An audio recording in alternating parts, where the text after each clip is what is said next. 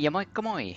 Jakso numero neljä pärähtää tästä nyt käyntiin ja edelleen todella, todella paljon kiitoksia kaikista palautteista, mitä on tullut. Edelleen, edelleen on aivan mahtava huomata, että niin paljon on kerännyt huomiota ja herättänyt myöskin kuulijoissa ajatuksia tämä podcasti, niin pyritään jatkamaan samaan malliin. Vähän tuli YouTube-videosta kyselyä, niin tämä tota, meikäläisen pörssikupla ei nyt ihan vielä edustuskuntoinen ole, mutta ei pois sulle tästä mahdollisuutta, etteikö YouTuben puolelle joskus päästäisi päästäisi tätä podcastia sitten nauhoittelemaan, mutta toiseksi mennään ihan tällä ääni, äänimaailmalla. Mikä mun mielestä on itse parempi, te ainakin tykkään, että me työmatkalla ja muutenkin on vähän joutoaikaa, niin mutta kun napit korville ja joku hyvä podcasti pyörimään, niin ainakin teille tuntuu vähän semmoiselta kevyeltä, niin on lähetty nyt sitä kautta. Mutta hei, sitten sijoittamisasioihin.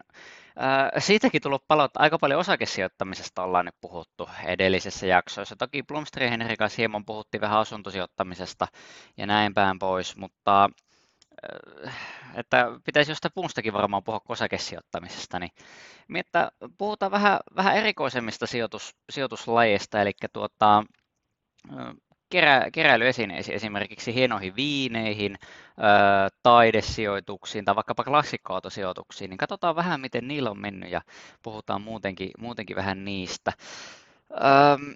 no miksi joku haluaisi sijoittaa viiniin tai klassikkoautoihin tai taiteeseen? No ensinnäkin, että olisi se nyt ihan törkeä siistiä. Siis mieti, että voit sanoa, että olet taidekeräilijä, taidesijoittaja, viinisijoittaja, klassisten autojen keräilijä. Siis sehän kun on James Bond-elämää, että kukapa, kukapa ei nyt semmoisesta sitten kiinnostuisi. Niin luonnollisestihan näistäkin on herännyt sitten sijoituskohteita ajan saatossa, että ihmiset on sijoittanut tieten tahtojen, taiteeseen, klassikkoautoihin ja viini arvonnousun toivossa.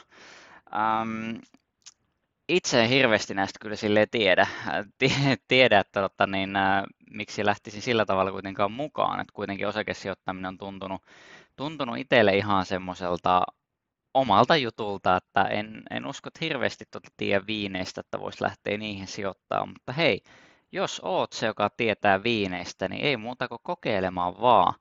Ähm, jos nyt lähdetään vähän puhumaan, käydään vaikka noita viinejä ensin läpi. Viinestä on hyvä tietää se, että esimerkiksi viime vuonna 2018 niin burgundilaiset kallit viinit, sijoitukset, niihin tuotti paljon paremmin mitä osakesijoitukset maailmalla. Eli siinä on niin melkoinen teesi, että hei, nämä on oikeasti tuottavia sijoituskohteita, että miksipä, miksipä näistä ei olisi sitten kiinnostunut. Mutta viineissähän on oikeastaan se ongelma, että se harvinaisuus ratkaisee. Eli mitä harvinaisempi viini, niin sitä enemmän arvoa sillä on.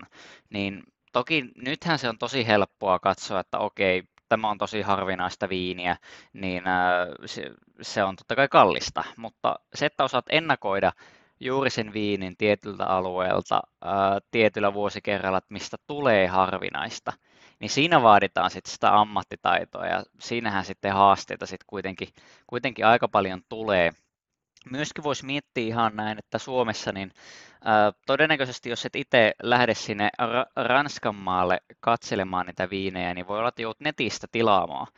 Ja sitten tietenkin Suomen lainsäädäntö voi vähän miettiä, että miten alkoholin tilaaminen netistä näin päin pois. Puhumattakaan sitten, jos ostat useamman, useamman tota niin, pulloa ja lähdet trokaamaan sitä Ranskasta, että miten saat sitten rajojen yli. Mutta keino, keinonsa tietenkin kullakin. Ähm, mutta tosiaanhan ehkä viineissä semmoinen iso, iso ongelma sitten, että todennäköisesti yksittäiset viinit ovat tosi kalliita, että näihin vaaditaan enemmän pääomaa, mitä sitten vaikka osakesijoituksiin. Plus sun pitää varastoida se oikein, eli sulla pitää olla hyvät varastotilat ja juuri semmoiset, että ne olosuhteet on sille viinille oikein hyvät, jadi jadi jaa, en oikein tiedä viineistä hirveästi, hirveästi niin vaikea lähteä sanomaan, mutta jonkunnäköiset tilathan se siellä kuitenkin tarvitset. Puhumattakaan, että jotakin vakuutusta, että jos joku käy kylässä ja käy vaikka riipaisemassa kitusiinsa sen tai sitten pöllii, pöllii sen sitten itselle, niin kyllä sinulla pitää kuitenkin vakuutuskin siihen olla. Ja siitä toki voit paikalliselta vakuutusyhtiöltä se kysyä, että paljonko maksaa viinin vakuuttaminen, itse en osaa siihen toki vastata. Mutta äh, niin, oikeastaan sitten klassikkoautot ja äh, taidehan menee sitten kuitenkin vähän niin kuin samaan lokeroon, että taiteessakin on vähän vaikea se, että sun pitää oikeasti arvioida, että mikä on mikä on oikeasti arvoksi, mikä kasvattaa arvoa. Ja siinäkin se harvinaisuus oikeastaan, oikeastaan ratkaisee, ja puhumattakaan siitä, että sulla pitää olla se alkuperäinen työ, että ei toista vedosta, kolmasta vedosta, vaan se ihan ehta ja alkuperäinen työ. ja nehän on oikeastaan aika suosittuja.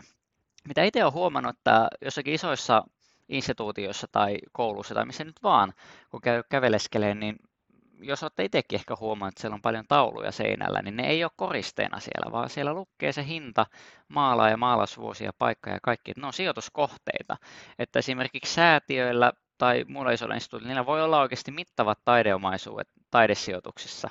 Ja sitten, jotka ei nyt asiassa tiedä, vähän niin kuin minä saattaa katsoa, että hei, onpa nätti taulu tuossa seinällä, eikä yhtään tajua, että se on, niin kuin, se on niin kuin sijoitusomaisuutta.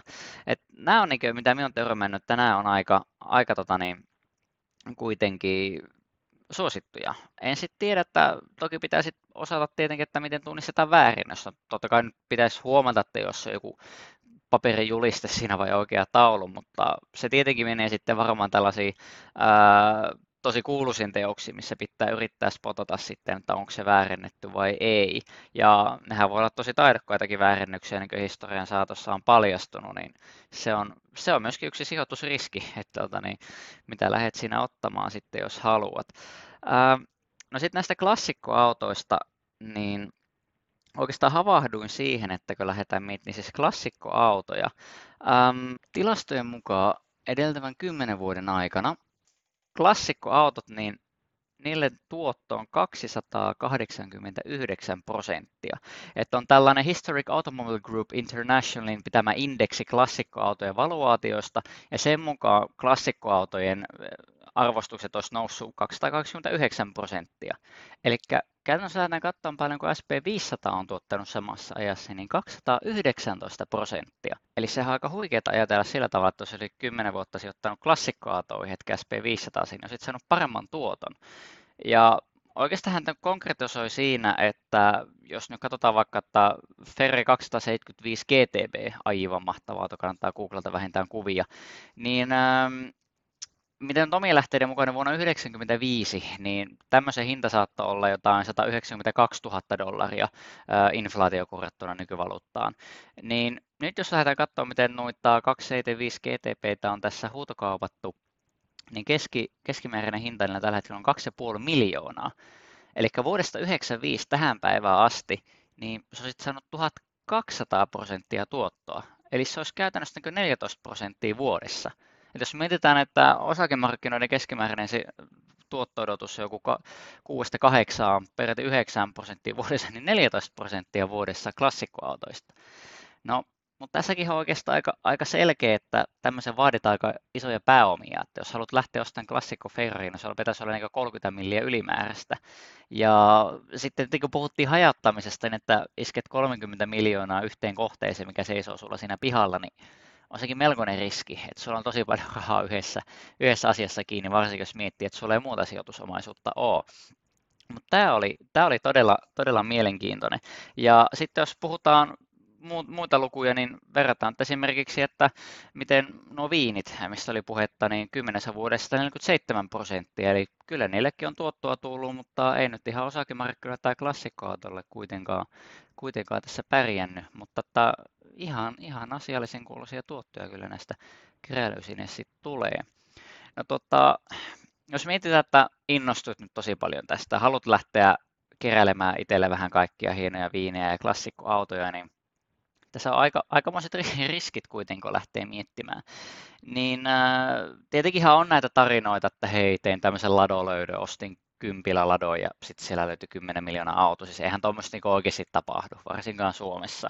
Eli yleensä se joudut pistämään aika, aika isoja rahoja esimerkiksi autoon tai sitten taiteeseen, että sulla pitää olla oikeasti sitä pääomaa, että sitä ei voi pikkurahalla oikein lähteä tekemään. Tai mieti, jos olet eri mieltä, niin pistä viestiä, että mielellä, mielellä näistä kyllä keskustella lisää. Ähm, ja sitten tietenkin puhuttiin väärennyksistä, ja sitten myöskin likviditeetti on ihan, ihan tota niin hyvä huomio, että jos sulla on sitä kallista viiniä tai taidetta, niin haluat realisoida sen, niin kuinka sä pääset sitä eroon. Että taidehuutokauppa joo, mutta tota niin, että mitä kautta sitä pääset sitä eroon, että sitä ei mennä mihinkään Nordnettiin ja painata myynappia, se ei ole ihan, ihan niin helppoa kuitenkin. Ja jos nyt muita lähtee vaikka miettimään, miettimään, niin nehän ei sinällään tuota sulle tuloa esimerkiksi osinkoja tai sen suhteen, että sehän on aika vaikea. Ja sitten tietenkin se vakuutus, vakuutus juurikin, että kuinka tota, niin, suojaat sitten nämä sijoitukset, sijoitukset ää, mahdollisilta vaikka tulipalolta tai että joku varastaa näitä vaikka tai jotain. Ja puhumattakaan sitten ylläpitokustannuksista, klassikkoa, että omistajat tiedät kallista puuhaa, menee kaikki aika ja raha kyllä siihen, jos haluat yhtä ajella sillä, että pidät sitä kunnossa ja huolat sitä jatkuvasti, puhumattakaan sit sitä autotallista tai varastointitilasta. Ja sama pätee just noihin viineihin, niin kuin sanoin, että pitää säilyttää oikein oikeanlaisessa varastossa, että, että sitten niillä se arvon nousu sitten, sitten kuitenkin tota, niin, olisi, olisi hyvä. Mutta niin, tässä oikeastaan lyhyt 12 minuuttia näistä vaihtoehtoisijoitustuotteista. Ihan muutama otin, vaan kyllähän se voit sijoittaa hemmetti vaikka Pokemon-kortteihin, jos siltä tuntuu. Kyllä niidenkin arvot on noussut, että on kyllä niitäkin seurannut. Tai sitten raaka-aineet on sitten ihan asia erikseen, mutta niistä lähdetään nyt käymään. Eli jos nyt tässä lähtöäkin bottom linea miettimään, niin siis okei, keräilyesineisiin, keräilytavaroihin harvinaisuuksiin, niin sitähän voi tulla tuottoja, mutta siinä on todella, todella paljon riskejä, mitä tuossa äsken, äsken luetteli. Ja vaikka se välttäisit nämä riskit, niin äh, sitten kaikki nuo logistiikkakustannukset, äh, verotusasiat ja muut, niin ne on vähän ehkä monimutkaisempia mitä sitten arvovereissä. Että niiden verokohtelua on varmaankin, varmaankin voisi luulla, että vähän erilaista. Että sekin pitäisi ottaa sitten, sitten sitä huomioon. Mutta toisaalta taas että jos olet ostanut jollakin piellä saalla, vielä saalla eurolla 10 vuotta sitten jotakin, se arvo on nyt 20 tonnia, niin jos se nyt vähän joudut maksaa sitä veroa, niin ei nyt pitäisi, pitäisi, pitäisi olla varmaan niin vakava juttu. Mutta mielenkiintoisia juttuja. Itsellä jos olisi rahaa, niin kyllä klassikko autoon pistää. ja lähtisin kauniina kesäpäivänä tästä vaan, tästä vaan kylille ajelemaan, mutta että pääomahan se vähän vaatii. Mutta mitä ajatuksia tästä? Pistäköhän kommenttia ja viestiä ja toivottavasti herättää ihan mukavasti keskustelua. Ja ihan mielellään, että jos kuulijoissa on joku, joka oikeasti keräilee viineä, klassikkoa tai tietää näistä tosi paljon, niin kiva kuulla oikeasti mielipiteitä vähän, että miten, mikä on se peruste, millä teet niitä sijoituspäätöksiä ja miten ylipäätään olet päätynyt tuohon, miten siinä menee. Mutta tällä kertaa tämmöinen jakso nelonen tässä ja ei muuta kuin kiitoksia ja palataan asiaan jälleen myöhemmin. Kiitos, hei!